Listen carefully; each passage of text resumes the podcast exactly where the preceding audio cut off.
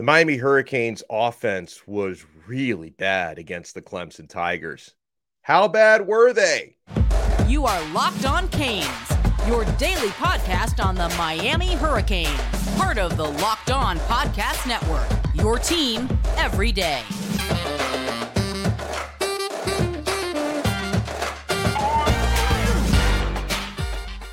They were so bad that it's been 57 years since they've had fewer total yards than they had against Clemson. I am Alex Donno, your host. I'm a University of Miami alumnus, longtime South Florida sports radio vet, and contributor to allhurricanes.com. And thank you so much for making Locked On Canes your first listen today. We're available free wherever you get your podcasts and available free on YouTube. And I do appreciate you guys being here. Uh, despite the fact that for the sixth time this season out of 11 games, we are reacting to an L and as several of them have been this year, this one was not close. And there's plenty of blame to go around from coaches to players to culture. There's plenty of blame to go around. Now, uh, you guys can tell me if it's unreasonable that parts of this game, I did feel encouraged. I, you set the bar kind of low when you have to say, hey, well, this was a lot better than the Florida State loss at home because Miami did fight specifically on defense uh, in the second half of this game. In the first half, there you know really wasn't any fight or any execution whatsoever but there were certain parts of this game that gave me some encouragement but first things first the talent gap is still very wide between these two programs. I remember thinking after Clemson beat Miami 59 to nothing in 2015, the end of the road for Al Golden, like seven years ago, I'm like, oh, I can't wait till Miami starts closing that talent gap with Clemson seven years later. And, you know, three head coaches later, not including interim coaches, you know, the talent gap is still is still incredibly wide. And, and even though, you know, the Clemson of this year is not even as good as the Clemson of a couple of years ago, but it still isn't close outside of players like Cam Kinchens, Akeem Mesidor, and Leonard Taylor, who all played exceptionally well on Miami's defense, specifically in the second half yesterday. Just about every other Miami player that took the field was not on the same level as their Clemson counterpart. Um, now, you know, some people were were getting after me for tweeting something to this effect yesterday. Um, you know, I no no matter what, you know, a couple different starters here and there. Miami's not probably not winning that game last night, but I can't help but wonder how much closer the Hurricanes could have kept this game with a healthier offensive line and a healthy Tyler Van Dyke had he started at quarterback instead of a true freshman. Uh, and yes, Van Dyke probably would have been chewed up by Clemson's front seven and their blitz even more so than your mobile starter did, but at least Van Dyke could have hit some open receivers. Now, I'm not giving up on Jacurri Brown after a rough start. His struggles were a lot of it was to be expected when you send a true freshman to Death Valley for his second career start. Clemson's defensive line was able to expose Jacurri Brown's weaknesses in a way that Georgia Tech last week was just not good enough to do right? Because we all had the suspicion that if Clemson could force Brown to try and beat them through the air, unfortunately, he's just not at that level yet. Uh, so, yeah, you know, we'd probably still lose, but I wonder how different that game would have felt if Brown could have hit a wide open Xavier Restrepo on Miami's second offensive play nothing but green grass in front of him seemed like a very routine throw for a collegiate level quarterback. That would have been the easiest touchdown the Canes had scored all season. He could have walked into the end zone uh, from like 70 yards out uh, had that throw been on the mark. So at that point in the game, you know, Clemson had just marched down the field and scored on their opening drive way too easily, I might add. But at that point in the game, had Jacurri could have hit that throw to X the game would have been tied at seven, and you would have just answered Clemson's opening drive. Instead, um, you know, you missed that throw. Miami had that 15 yard penalty on a would be first down conversion, third down conversion for a first down, I should say, on what I thought was kind of a soft call on a, a I'm, I'm going to do the, uh, the air quotes uh, locked on Gator style here on a blindside block by Jaylan Knighton. Basically, uh, you're not allowed to play football anymore. You could get a set, you could get a 15 yard flag if you block somebody who's not looking at you like they should be. Uh, it is what it is. So it, instead of tying it up at seven, you end up down 14 nothing in the blink of an eye. And again, I'm not I'm not saying Miami would have won the game, but the first half would have felt a lot different. Instead, Miami goes into the halftime locker room with just eight yards of total offense and a 24 nothing deficit at halftime. Now, uh, things got better in the third quarter into the fourth quarter. So Jacurri Brown, who started this game, uh, and of course started the second half, he did get replaced later in the game by Jake Garcia. But Jacurri Brown, uh, early in that second half, first third quarter drive, comes out with a 40 yard run. Uh, mainly, though, it was the Miami defense that responded in a big way in that second half. They didn't force any turnovers in the first half. In the first half, forced first. Uh, we know Clemson has been prone to turnovers. They came in having turned it over nine times in their previous three games. They did turn it over three times yesterday. Hurricanes forced three takeaways in the second half. They gave their offense plenty of opportunities, folks. Two fumbles, one interception, and most fun moment of that game for me was watching Big Jordan Miller recovering one of those fumbles, the one that Mesidor forced, and trying to rumble that one into Clemson's end zone. He got down to the 10 yard line for a couple seconds there. I thought he's going to score. The big man's going to score. We're going to get a big man touchdown here. I wish he could have run it all the way in. Uh, Miami did end up scoring after that takeaway, uh, but it would have been more fun to watch the defensive touchdown in that spot, I think.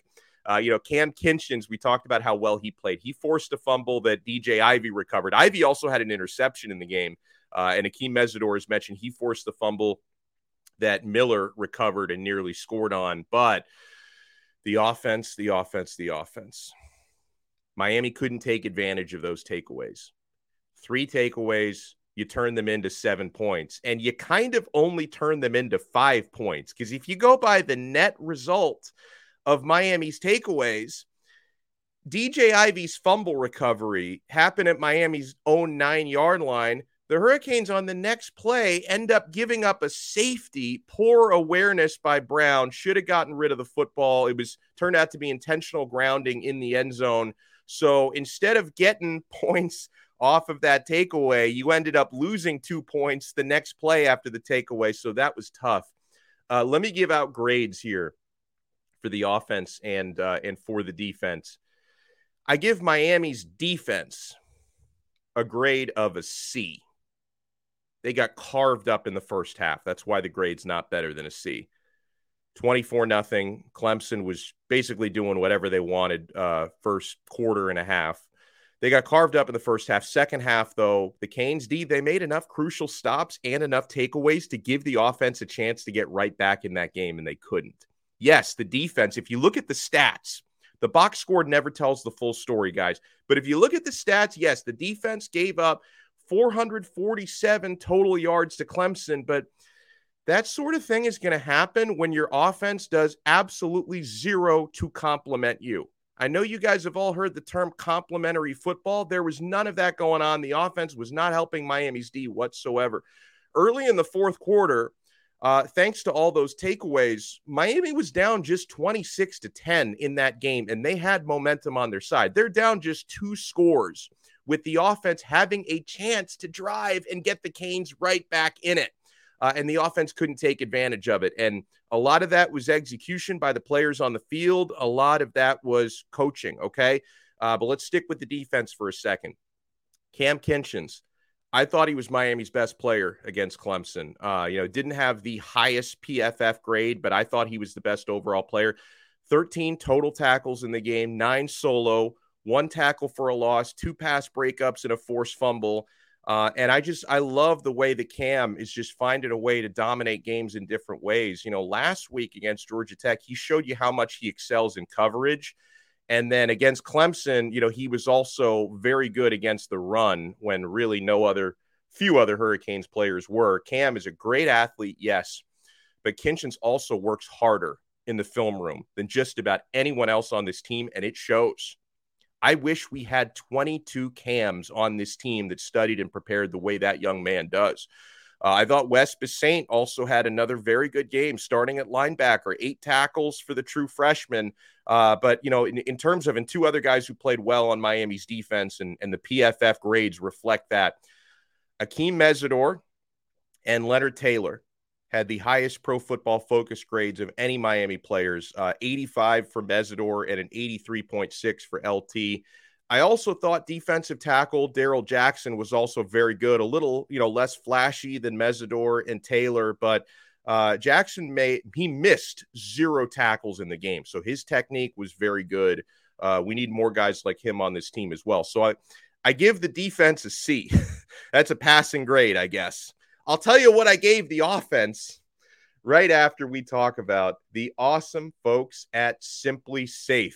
And spoiler alert, the offensive grade was not very good, but SimpliSafe gets an A plus all the time. Guys, did you know that over the holidays, property crimes like burglaries and package thefts spike nationally? That's why our friends at SimpliSafe Home Security are offering 50% off their award winning security system so that more families can feel safe and secure this holiday season. Order your SimpliSafe system for half off today and enjoy advanced security and greater peace of mind this holiday season. Here's why I love SimpliSafe. Not only are you protecting your house and your home, but you're doing so in the 22nd century.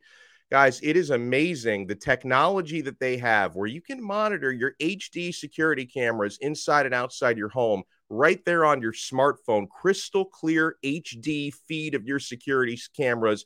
You get high tech security sensors all over your home as well. SimpliSafe was named the best home security system of 2022 by US News and World Report. And they got that for the third year in a row, by the way. In an emergency, 24 7 professional monitoring agents use Fast Protect technology exclusively from SimpliSafe to capture critical evidence and verify that the threat is real so you can get priority police response. 24 7 professional monitoring service costs less than a dollar a day, guys, less than half the price of ADT's traditional professionally installed system. Do not miss your chance to save big on the only security system that I recommend. Get 50% off any new SimpliSafe system at simplisafe.com slash locked on college. This is their biggest discount of the year, so don't wait. That's simplisafe.com slash locked on college. There's no safe like SimpliSafe. Thank you so much for making Locked On Canes your first listen today. We're available free wherever you get your podcasts and available free on YouTube. So I gave Miami's defense a C. Miami's offense gets an F.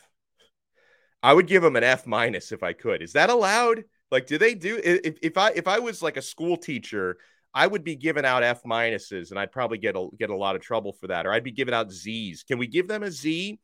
So Miami's offense against Clemson, this is on players, it's on coaching, it's on everybody. Yeah, I can expect the offense to be bad when the O line is down three starters and you have a true freshman starting at quarterback in a game like this. But it shouldn't be historically bad. I mentioned this is the worst offensive output in 57 years for the Canes.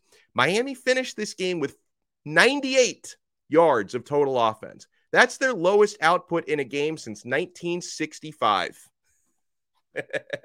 I have no idea who was coaching the team in 1965. I know it wasn't Schnellenberger, wasn't even Lou Saban. I'm sure Larry Blustein, if he's watching or listening, can tell me who was coaching in 1965. I don't know who it was, but yeah, um, if Jacurri Brown, so like I said, players and coaches, okay, if Brown could have hit a wide open Restrepo for a walk in 73 yard touchdown, it wouldn't have been historically bad. If Jaleel Skinner had caught a really well placed pass by Jake Garcia for a late first down that could have led to a scoring drive, it wouldn't have been historically bad. Now, let me talk about Jacurri Brown here for a second because I know some of you, based on the first, you know, 15 minutes of this episode are going to say, man, how quickly did you turn on Brown? You were talking him up last week, Donno, and now you're you're completely off the Brown bandwagon. Nope, I'm not. Okay.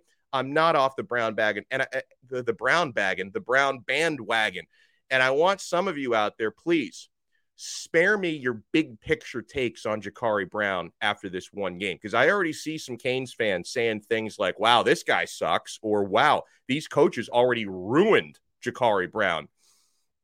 take a step back and take a deep breath, guys. Getting your second career start as a true freshman on the road at Clemson is like being thrown into the lion's den. Nothing about yesterday from a Jacurri Brown standpoint was surprising. Clemson's run defense was good enough that they could force him to try and beat them with his arm. And I think we all knew that Brown probably wasn't ready to do that yet. Okay. So, no, Brown's tough performance yesterday to me does not undo the progress we saw him make against Georgia Tech and the progress I've seen him make since he arrived in January as an early enrollee. So, I'm not rats off a ship on Jacurri Brown. I think the young man still has a very bright future, but Clemson was able to expose and magnify his limitations. Okay. And honestly, none of us should be too surprised by that, strictly from a Jacurri Brown standpoint. Okay. Now, as far as uh, as far as things like coaching go, Mario Cristobal in about a week's time, and it's really already started. All right, but I'm going to say in a week's time because that's going to be when the regular season is is officially over. He needs to make a full and difficult evaluation of every player on this roster and every coach on his staff this offseason. And that evaluation's got to happen quickly. We've talked in recent weeks about expecting 20 or so players to hit the transfer portal, right? We've already seen Gilbert Frierson announce he's hitting the portal. Thad Franklin has announced he's hitting the portal. I expect roughly 18 more to follow them out the door these players, they need to figure out if they want to be Canes, if they want to play for Cristobal or not, and they need to make that decision quickly. And listen, some of them, as we talked about with uh, Kelvin Harris last week, some of these guys maybe don't realize they should leave and they may be nudged out the door by these coaches. There's going to be a lot of turnover, okay? You're going to see 20 or so guys leave through the portal, 20 or so are going to come in through the portal. But not only does Cristobal need to make those evaluations on his player personnel, he needs to do the same evaluation for his own coaching staff. I trust that that's going to happen. I would be very disappointed if some kind of changes aren't made specifically on the offense. All right. Everyone's asking. Well, most of you think you already know the answer to this already, but everybody's asking is Josh Gattis really the right guy for this? Now, even if you do keep Gattis, adaptations to the style of play need to be made because Miami's offense is too vanilla, too predictable. I get it. He's been handcuffed at times by the personnel, but it doesn't mean you should be running this pre World War One stuff every single game. Uh, Miami also needs to evaluate. Mario needs to evaluate because he's the CEO here. How much blame, if any, Frank Ponce gets for the uneven quarterback play? You've got to evaluate that. Does Miami need to hire an actual wide receivers coach? Whether you keep Gattis or not, do you need to hire an actual wide receivers coach? Because currently, Josh Gattis is serving as the OC and the receivers coach. I see some fans uh, trying to say that Alex Mirabal, the O line coach, should be fired. Uh, I don't co sign on that one. I think that's crazy. His track record is top notch. And to me, it's not his fault that the offensive line, more than any other unit, has been absolutely decimated by injuries. I'm not putting that on Mirabal. Sorry. Uh, but overall, yes. Cristobal and Alonzo Highsmith, GM of football operations, they need to fully evaluate their staff.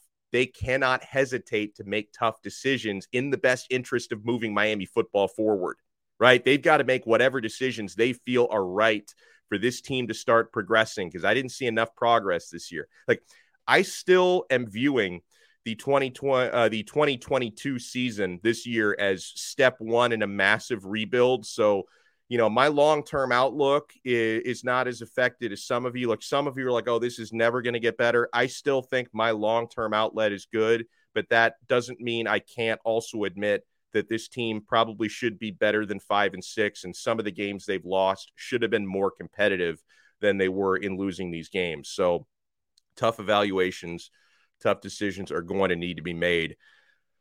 I'm going to do some Q&A on the other side. You guys have thoughts. Some of you have thoughts and prayers after that tough loss yesterday. I threw out a tweet. And by the way, you can follow us. Follow the show at Locked On Canes. And if you follow us at Locked On Canes, we will follow you back. And if you tweet at Locked On Canes, there's a good chance I'm either going to answer your tweets on the Bird app or I'm going to read some of these on the show.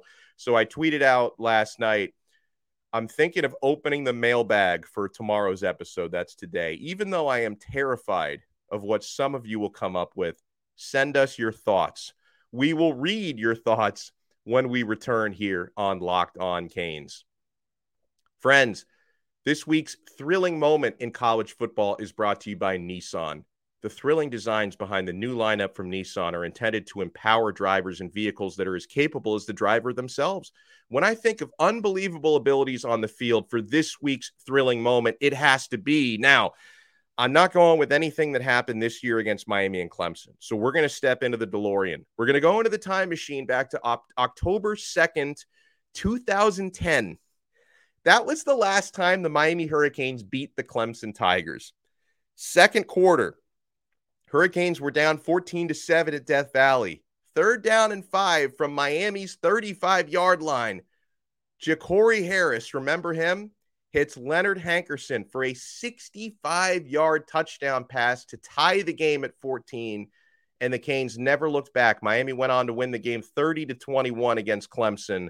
Uh, hopefully, I don't have to wait another 12 years for a moment like that. This segment has been inspired by the thrilling new designs featured across Nissan's new lineup of vehicles. Pursue what thrills you in the all new Frontier, Armada, or Pathfinder today. You know, I love those Pathfinders. They're all available now at nissanusa.com. Thank you so much for making Locked On Canes your first listen today. We're available free wherever you get your podcasts and available free on YouTube.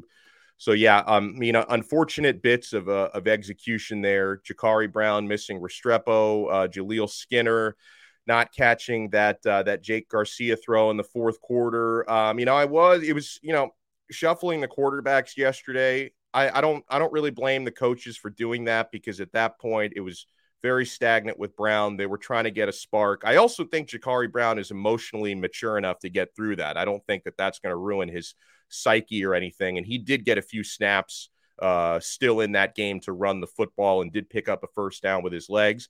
And it was it was nice to see uh, Garcia score a touchdown, although that throw to Khalil Brantley wasn't the best. But Brantley, and I'm so happy to see him score, made a beautiful catch on that in the end zone because the catch was a lot better than the throw in that case. Uh, so now, you know, we all have the question who starts against Pittsburgh? if Tyler Van Dyke is fully healthy, I would start Tyler because I, I think trying to get to me bowl eligibility is important. Some of you don't care about it, as we'll get to in the questions. To me, it's important.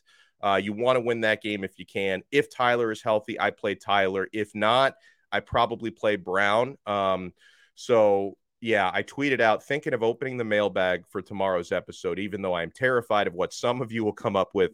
Send us your thoughts. Let me read some of these. Mother Pucker writes into us, emphasis on the P there. Uh, he says, Well, my thoughts are turn the page one more time and get ready for next week. Uh, that's probably also Mario's thoughts. Get ready for next week. Otto writes to us. Hopefully, these are constructive thoughts, he says.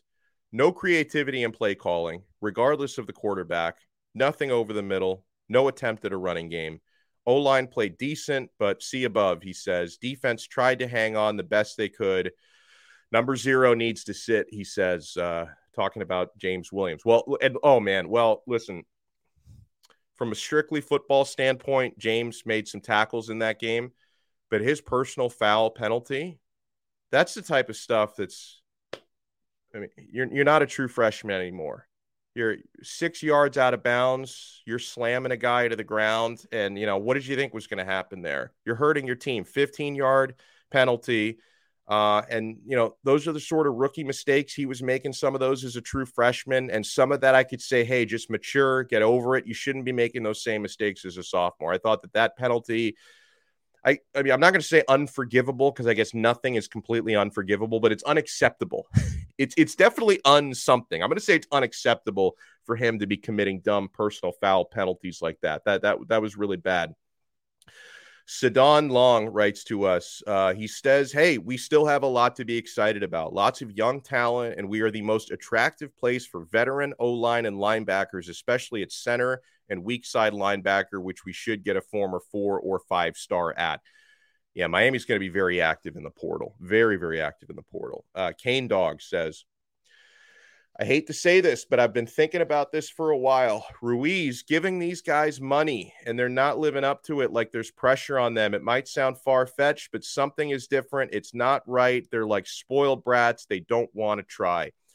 Uh, there's no doubt that NIL is changing college football and it's changing players' attitudes. Uh, but let, let's not forget that, you know, I know Ruiz is the most high profile NIL guy in the country because he's just that's just his personality. NIL's happening all over the country. Um, and you know, there are certain teams out there that are still dominating. Miami's not. Um, again, I, I think that players responding the way that they have, it says more about the player in a lot of these cases. You know, when you've got parents complaining on Twitter and guys walking out of practices, and if anyone's not practicing hard because of their NIL, that says more about the types of players you have here than it does about you know Ruiz or about any of these coaches. So you need to weed out a lot of these players. I'm just being real here. You've got too many divas on this team. You need to weed out the divas and the drama. Uh, Mitch says to us, does Mario Cristobal pull the CEO decision and fire Gattis, or is he just Shannon, Golden, Richt, etc.? Does CMC change his offensive scheme and views and put these players in the best chance to win or die with the outdated pro style offense? Well, I mean, we, we all want it to be uh, a true power spread, um, which is, you know, G- Georgia runs a power spread. I know they didn't score a whole lot of points yesterday, but overall, Georgia with, with a certain style of offense looks pretty, pretty good. Um, at the same time, when you talk about the CEO stuff, I already talked about it a little bit earlier on this episode. I would be disappointed and surprised if you don't have some changes made on the offense. Um, you need to adapt and you need to, if it means firing somebody, bringing in somebody new, whatever CMC decides is the best thing to move this offense forward, he has to do. Um, you know, when you when you talk about the Richts, like Richt didn't want to ever fire his son. Al Golden never wanted to fire his chum, uh, Mark D'Onofrio, who was just awful coaching that defense. Um, you know, uh, I hope and expect that Cristobal is going to make evaluations as a professional and not as a friend, because sometimes in life you have to make hard decisions. Okay. Uh, Nick writes in offense put our defense in such bad position. That's why the score looks so out of hand. When you're when your average drive start uh, is at the 50, you're going to score, he says about Clemson's offense. Our roster next year will look different. I have faith that coach will have this team looking noticeably different in 2025. Now, some of you are like, 2025? I, I, I can't wait that long. 2025? uh, I, I think even I think even 2024 might look pretty good, Nick. I don't even know if we're gonna have to quite wait that long. Uh, Miami Hurricanes enthusiast just tweets to us, "I'm going to cry." That's it. That's the tweet. I'm going to cry. I'm so sorry you feel that way. Uh, Roosevelt writes to us, the team lacks experience but has great potential. Two more recruiting cycles and portal additions, and we will have a great appreciation for this journey. Amen, Roosevelt. I hope you're right about that. And I think you're right about that. Um, Neo writes to us, and I'm kind of in the same place here. He says, he said, This was expected, honestly. Uh, thank God they turned it over three times, or oh man. And he says, Oh, and yeah, the Gators lost to Vanderbilt. Stop trying to cheer me up, Neo. We're talking about the Canes here, not the Gators. But that, that was a really bad loss by the Gators, really bad. But again, I can only feel so much better when, you know, and, and obviously I'd rather lose to Clemson than Vanderbilt. But then the Gator fan would say, well, I'd rather lose to Vanderbilt than Middle Tennessee. And we could go on and on forever. That was, you know, tough, tough for both of those teams yesterday. Positive Mind Changes writes to us Game plan has been terrible. You are not doing your quarterback any favors. Luke Skywalker writes to us the play of new starting linebacker Wesley Bissainthe. He's all over the field, he said. The play of the O line, despite being patchwork. So he's taken those as positive. I mean, O line had a pretty tough time, uh, of course, but they have been decimated. Yeah, I got to say, from Clemson's side of it, they obviously have a lot of good players. Jeremiah Trotter Jr., that guy's a stud. He was in on almost every defensive play that Clemson made. Trotter was all over the freaking field. I, I wish we had more guys like that on Miami. Uh, Pierce says we shouldn't even be, be taking tweets today. He says, wait another day or two for people to calm down. well, sorry, Pierce, I didn't wait. Um, Orwell writes, I've been saying it all season. Josh Gattis is the worst damn offensive coordinator Miami has had in 20 years. Well, if you go by just the stats, you could say the worst they've had in 57 years because the last time they put up that few yards was 1965. Oh man. Uh, let me see. Let me let me read one more. We're, we're already we're already going into overtime. Uh, let me see. Uh, Alex writes, "You don't even want to know my thoughts." a couple people were saying, "I will send you thoughts and prayers." Right? I was asking for people's thoughts.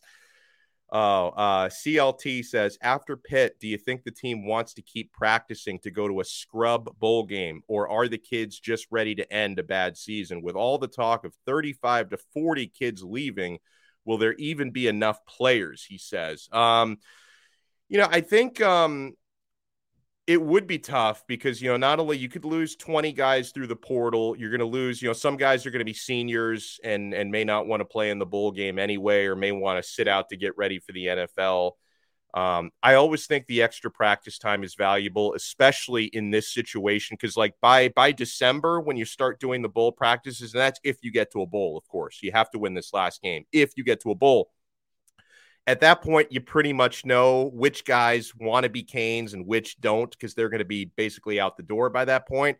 So I'd like to get together, you know, the the 50, 60 guys who actually want to be Canes and let them go through an extra 10, 12 practices and kind of hit the ground running before spring football. That's just me though. Um, you know, obviously the actual bowl game, you're going to be in like Shreveport, or you're going to be in like the toilet bowl somewhere. It's not going to be a good bowl game, but I, I, I do, I still think the extra practice time is valuable. All right. Thank you guys so much for sending in the questions and comments. We'll read more of these throughout the week. Very, very tough loss yesterday. Miami falls to Clemson 40 to 10. We'll talk about it more this week on another episode of Locked On Canes, part of the awesome Locked On Podcast Network, your team every day.